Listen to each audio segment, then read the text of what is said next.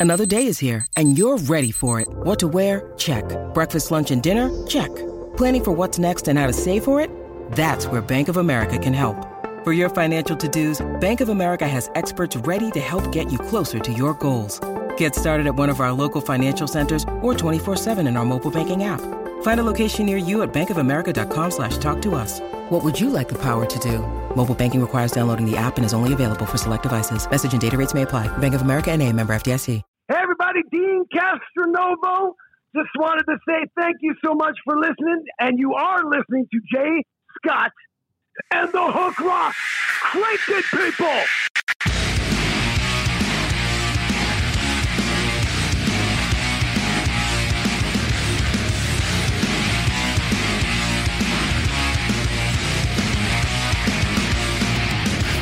Divide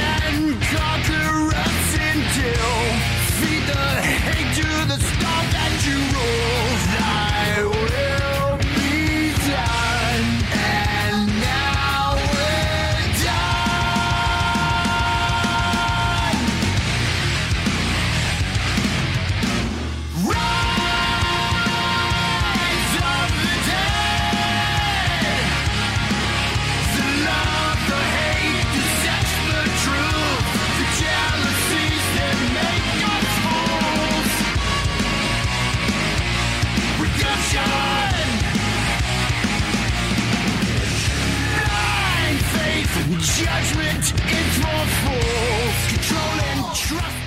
Everybody, good evening to you. Hope you're having a great day. Looking forward to a, a great week here. Summer is almost upon us. We're at the end of spring, but you wouldn't know it because the weather is hot and steamy and humid. At least here in Chicago, it is. And uh, rock shows are being announced. I'm going to see Nielsen Trust, which is Rick Nielsen's band with his da- uh, sons Dax and Miles, and Nick Perri's opening up for him. So I'm stoked about that coming this Friday. Uh, really interested in seeing them. I got tickets for Joyous Wolf coming up here in a couple weeks. Uh, they're touring uh, small club about 45 minutes from me. So I am excited to finally get back into the swing of it. Uh, once again, as I always say, like us on Facebook, follow us on Twitter. We are part of the Pantheon Podcast Network. You can find them and on all the other old episodes of The Hook Rocks on pantheonpodcast.com. It's on Twitter as well and on Facebook. Subscribe to us wherever you do podcasts so you get the early release of every episode dropped before we do it on social media. You can find all old episodes wherever you podcast Google, Amazon, Spotify, Apple. And write us a review. Let us know what you think. We're always uh, looking forward to your thoughts and your feedback on every interview, on every discussion that we do have. We do always offer an escape for you, talking music commentary, things that affect rock music. We have great interviews with legacy artists and new bands, and we have one today. I'm really excited for this interview. It's from a band from Georgia. The band is the CEO, and the guest today is Mack Mullins. What's going on, man? How are you? Jay, brother, how you doing, man? I'm telling you, we're really excited to be here with you. So, uh, you know, obviously it's an exciting time for us, you know, after a, a crazy year and the, the album basically sitting on the shelf during the, uh, the pandemic. So as we get close to that June 25th drop date, uh, we get more and more excited and glad to be talking to folks like yourself.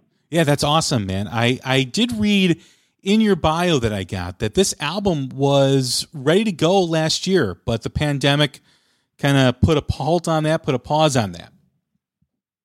Yeah, us and a lot of other people, as you can imagine. So, you know, it, it, it just didn't make, obviously we can't support it or couldn't last year. And, you know, being a new uh, act, you know, that's uh, obviously crucial. So we, uh, we shelved it or the label shelved it for a year. And now we feel like, it, you know, timing is good. You know, I, I heard at the, uh, the top of your uh, introduction there that obviously you got some shows that you're going to go see. And uh, so that's great. And, the, you know, uh, Sevendust, those guys are getting back on the road, and uh, as soon as they're done, uh, we should too. So looking forward to it. Well, we got lots to get into, but we always start the same way every time we have a first time guest on the Hook Rocks, and that is the essence of the show. Just like every rock song has a hook that sucks you in, every rock fan has a moment, whether it's a song, an album, a band, or performance that hooked them on rock and roll? What was it for you?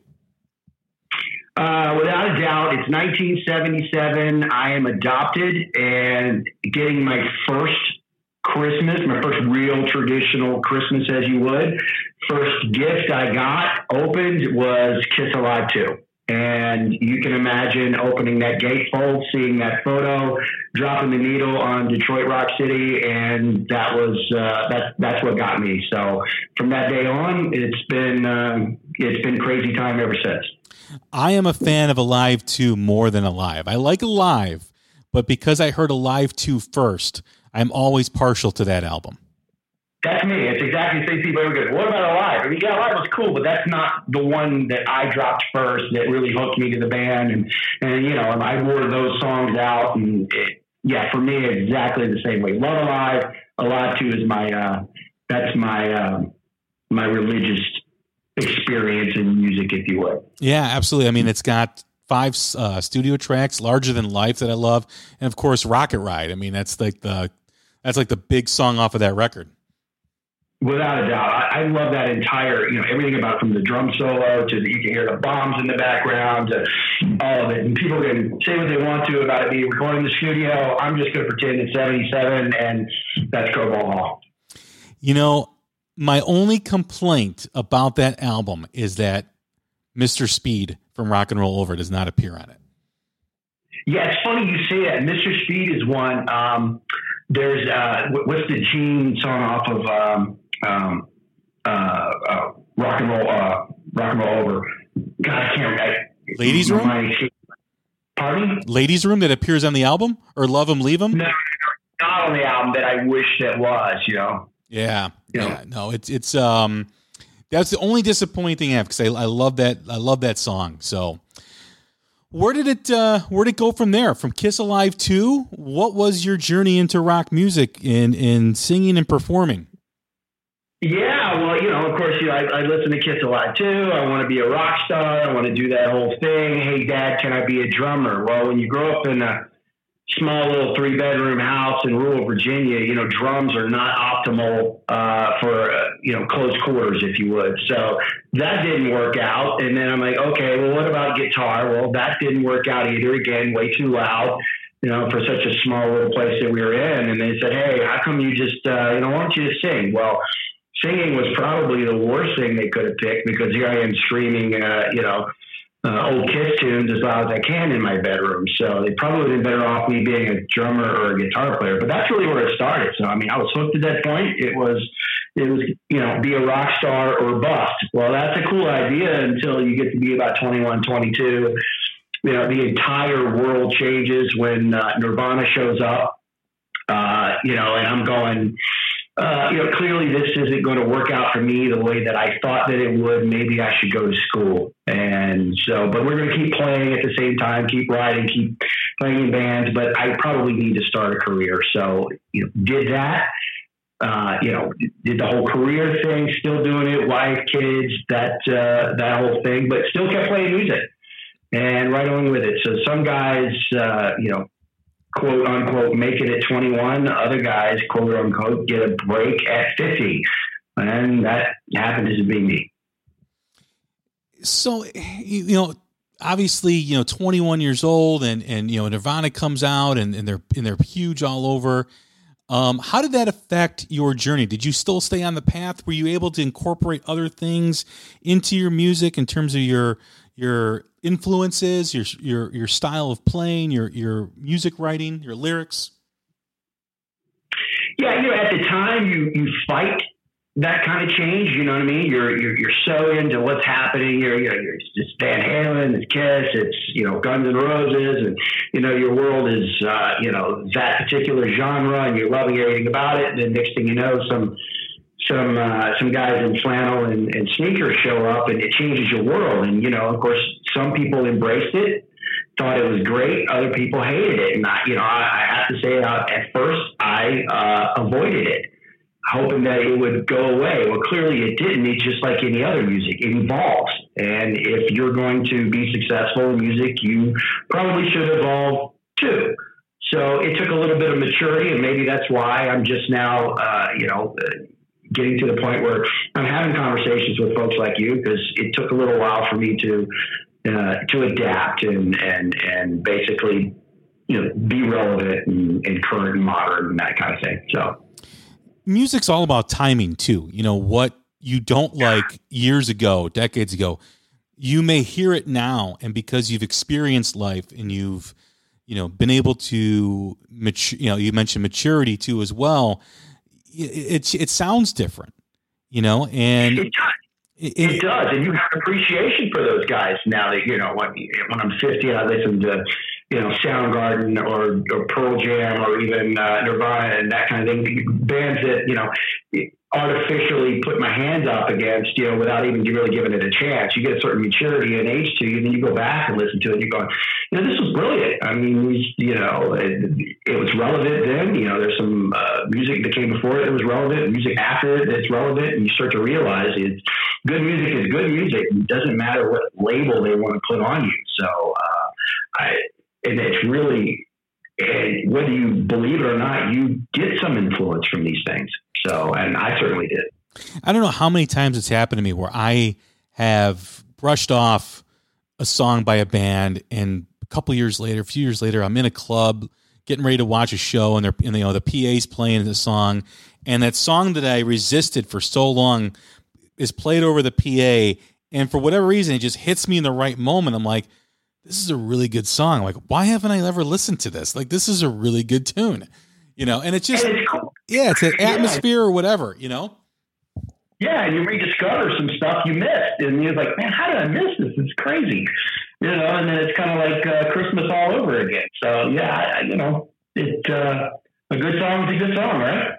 Yeah, absolutely. Like I just uh, over the last few years, I've I've uh, connected with Thin Lizzy, who I always resisted when I was younger, and I was never really into him and now it's like man it's like christmas all over. I get to enjoy this band that's got this great catalog of music that's just totally awesome.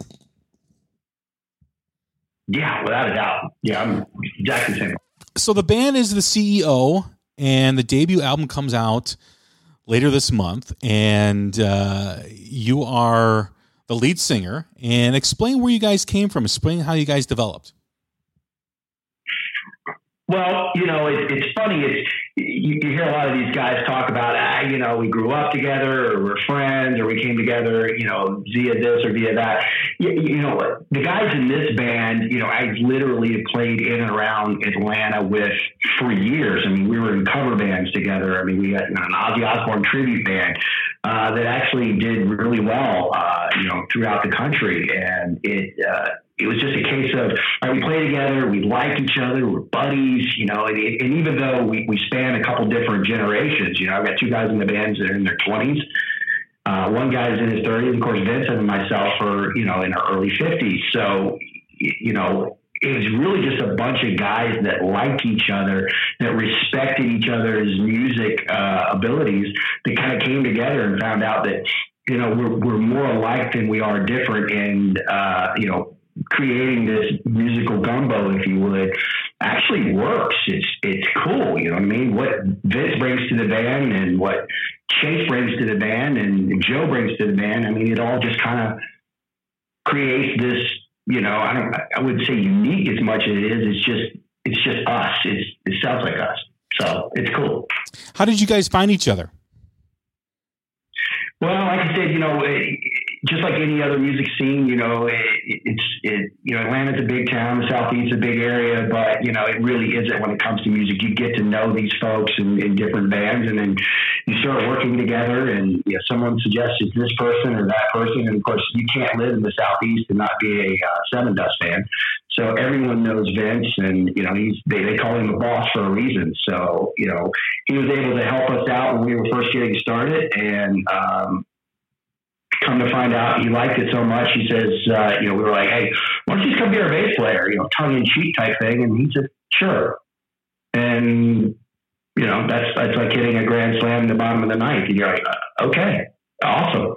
And that's really just kind of how that worked. You know, we've we've known each other for a long time.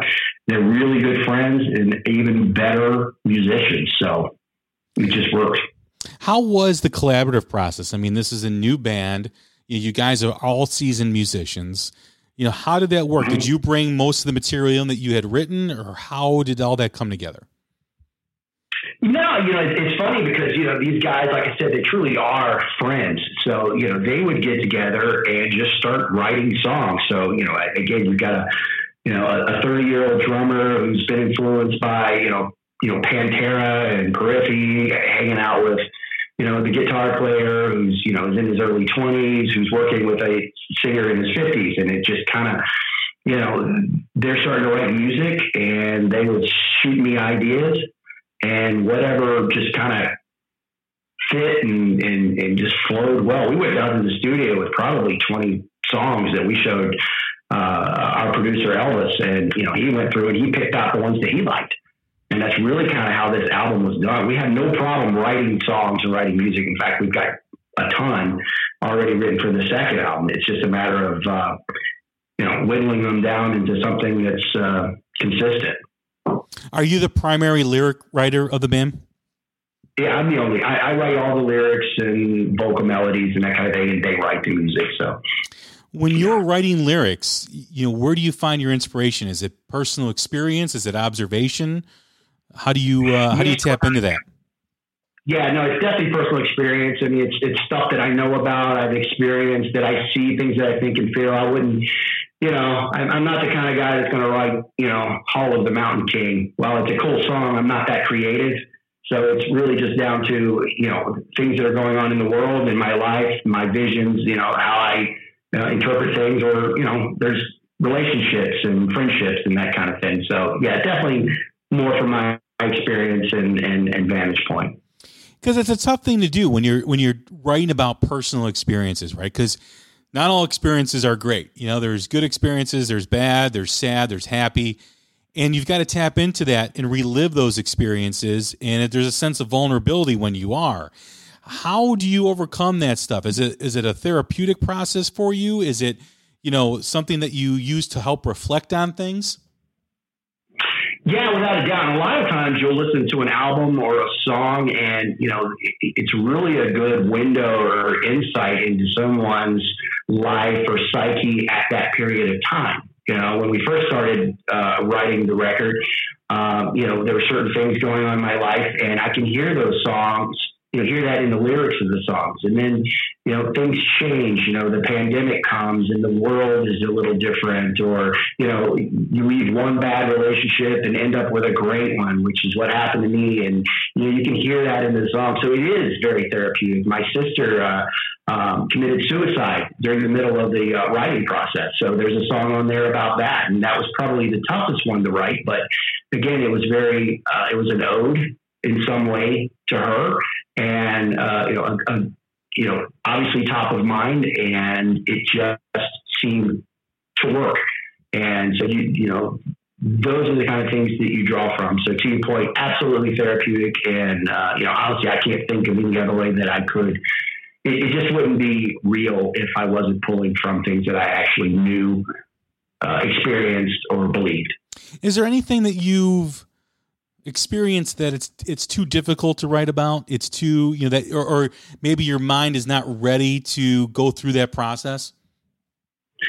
Um, you know for the most part you know writing a song about my sister uh, passing away was tough but we were able to you know i was able to, to pull that out and get that done. You know there's some obviously uh, you know growing up in foster homes and that kind of thing it's it's always a little sensitive subject but you know at my age you dealt with most of that kind of stuff and writing about it and writing about your experience in, in the world is actually at this point once you you kind of work through that stuff it's um you know it, it's therapeutic and almost uh,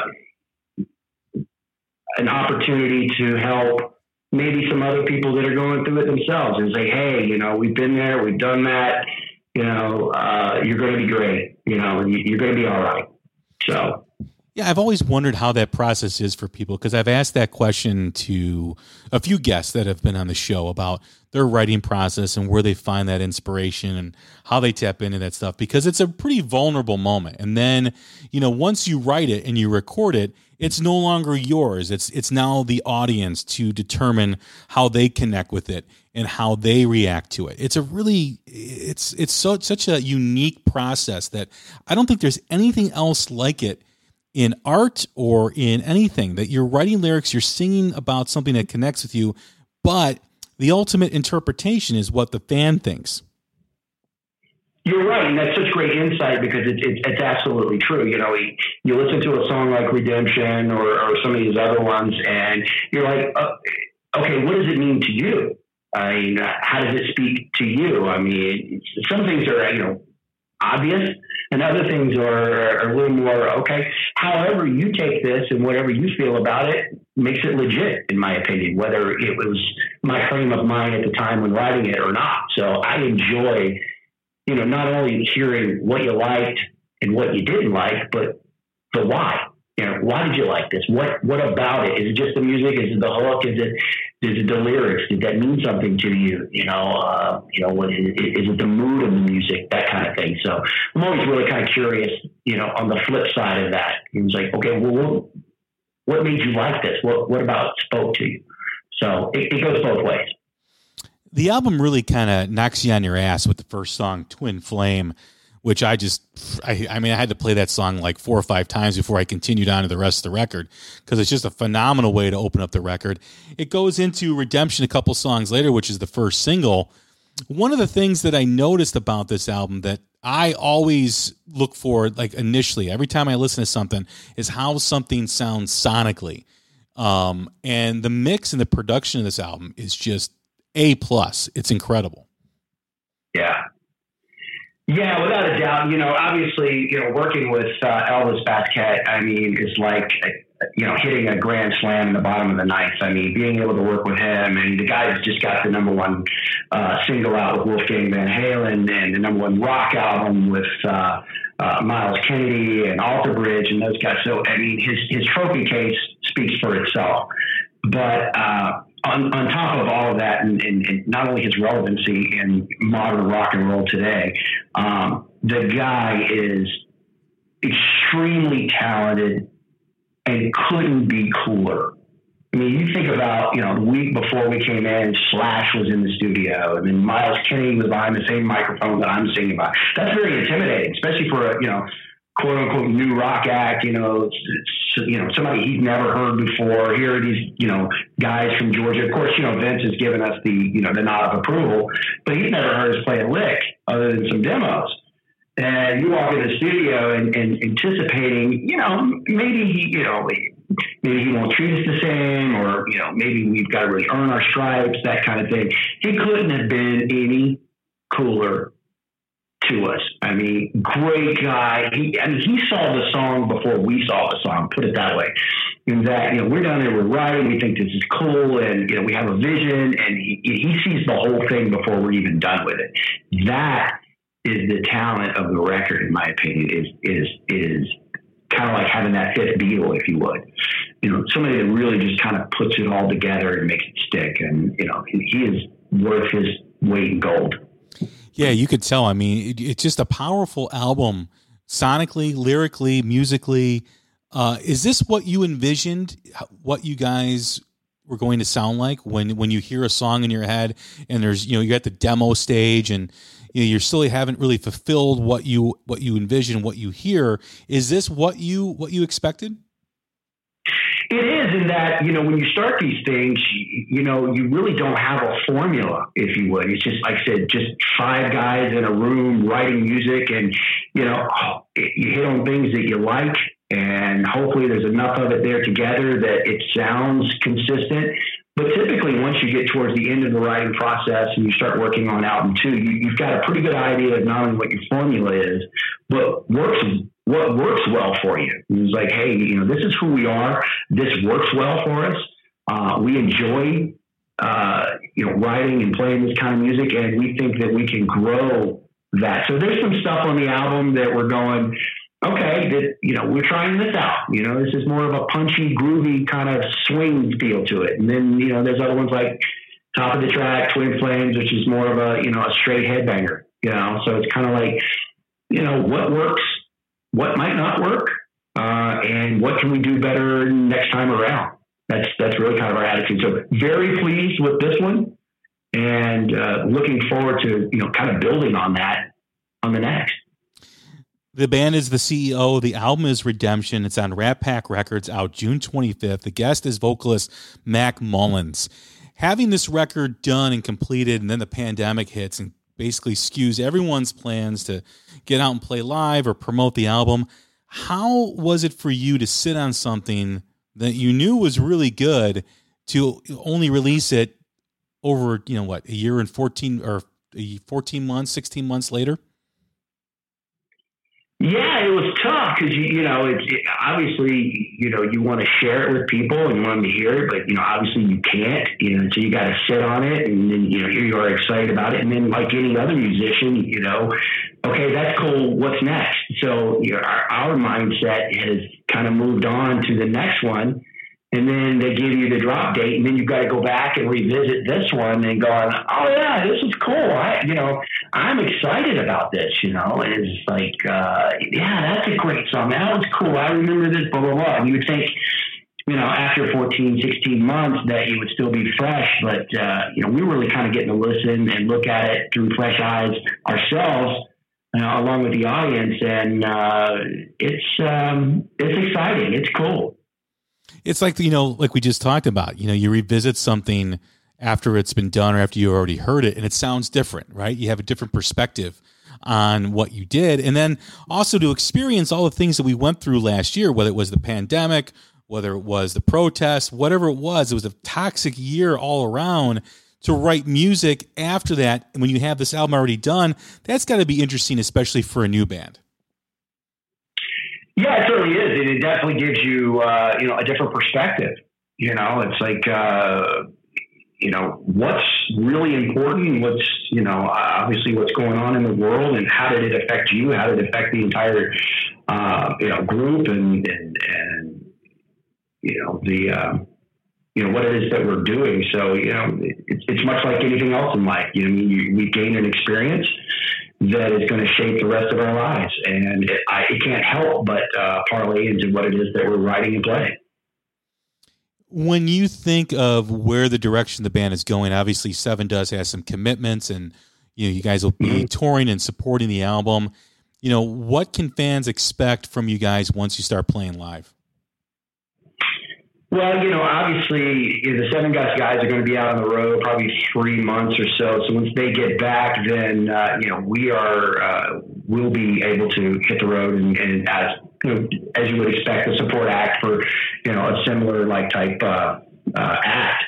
So um, you know, we I am uh, obviously I come from the Kiss School of Things, so you know I would have a, a giant stage um, show if we could. But again, you know, obviously as an opener, you get 45 minutes to go out there and kick their teeth in and get them nice and warmed up for the uh, the, the band behind you. So you know, we're we're going to go out and give. Uh, as much as we possibly can in the shortest period of time as they uh, will certainly allow us to do. So, you know, the, the energy is there, the excitement is there, and, uh, you know, I bet you're going to get your money's worth. That's my attitude.